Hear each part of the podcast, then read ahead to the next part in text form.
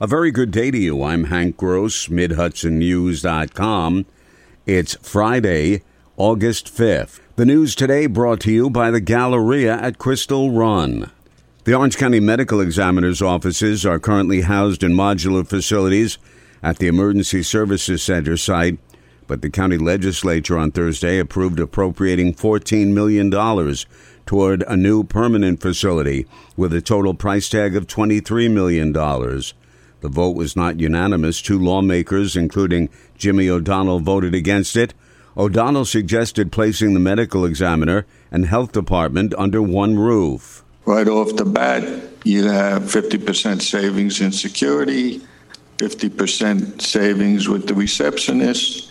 And uh, like I said, the medical examiner building should no way cost the county taxpayers $23 million. The majority of the lawmakers said the two facilities should not be housed in one building. When COVID 19 brought the economy to a standstill, Central Hudson Gas and Electric Corporation provided an electric and gas bill relief program to assist low income families who face financial hardships as a result. Now the utility is placing a surcharge on every customer's bill to pay for that relief program. State Assemblyman Jonathan Jacobson, who's been blasting Central Hudson over their billing snafu due to a software conversion months ago, is furious about the surcharge. After what consumers have been suffering through this past year, with all the increases, with all the problems with billings, the one thing that consumers should not have is another tax on them. Central Hudson can cer- certainly afford to absorb this. They're making tons of money. They're able to get their dividends going out the door. There is no reason to pass this cost along to consumers. The surcharge, as approved by the State Public Service Commission, began on August 1st and will be on every monthly bill for a year. Port Jervis police have issued a missing persons bulletin and flyer for a second missing Port Jervis woman. They're asking for the public's help in their search for 28 year old Heather Callis of Port Jervis. They're also continuing with help from the state police and other police agencies to search for 20 year old Brittany Hendershot of Port Jervis. Neither woman has been seen or heard from by their families since mid June. The site of the former Orange County Jail, adjacent to the County Government Center in Goshen, has been sitting vacant and unused for years since the new jail was constructed and the old one was leveled. The county legislature yesterday approved $100,000 for a study of county office space, and County Executive Steven Neuhaus has some ideas as to what to do with the old jail. I'd like to build a new health department building and maybe add some other government buildings that we're leasing or renting space from now.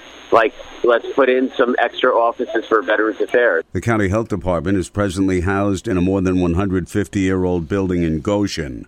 More news right after this. Find over 100 retailers allowing you to spend hours shopping safely at the Galleria at Crystal Run. Enjoy the big brands and the diverse selection of family owned stores all in one location. The Galleria at Crystal Run offers dining options for everyone with Fuji 110 Grill, Allen's Mediterranean Grill, and Peru Cuisine. Discover the Mid Hudson Valley's premier shopping, dining, and entertainment destination, the Galleria at Crystal Run. For more information, follow us on Instagram, Facebook, or visit GalleriaCrystalRun.com. Interest in SUNY Sullivan's Promise Scholarship Program has doubled since the county initially rolled it out during the last academic year. The program offers free tuition and fees to any student who graduated from high school or a GED program in the county, says college president Jay Quaintance. Our application rate is up 58% over last year. Uh, our acceptance rate is up similarly, and we're working very, very hard to con- convert those uh, accepted students into enrolled students for this coming fall. Students accepted in the Promise Scholarship Program will save some $6,000 in tuition and fees. Ulster County is considering an end to a policy of boarding incarcerated individuals transferred from facilities outside the county.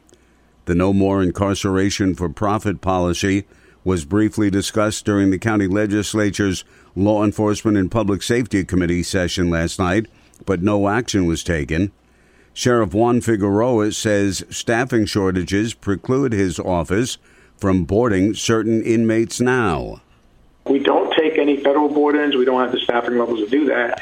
This uh, facility was initially built to do that. Um, but our issues right now are more of a, the staffing level issues with uh, so many open positions and the lack of folks. We are now provisionally hiring folks uh, because we've exhausted the list, and for the last two to three years, no one's taken or has interest in this line of work. The bill's sponsor, legislator Joe Maloney, agreed to postpone any action on the proposal pending future exploration. State police have charged a Florida man with manslaughter in connection with the death of a 43 year old Sebastian, Florida woman who recently came to Wappinger. The victim was identified as 43 year old Victoria Barnes of Sebastian. Police arrested 56 year old David Austerhout, also of Sebastian. I'm Hank Gross, MidHudsonNews.com. The news today brought to you by the Galleria at Crystal Run.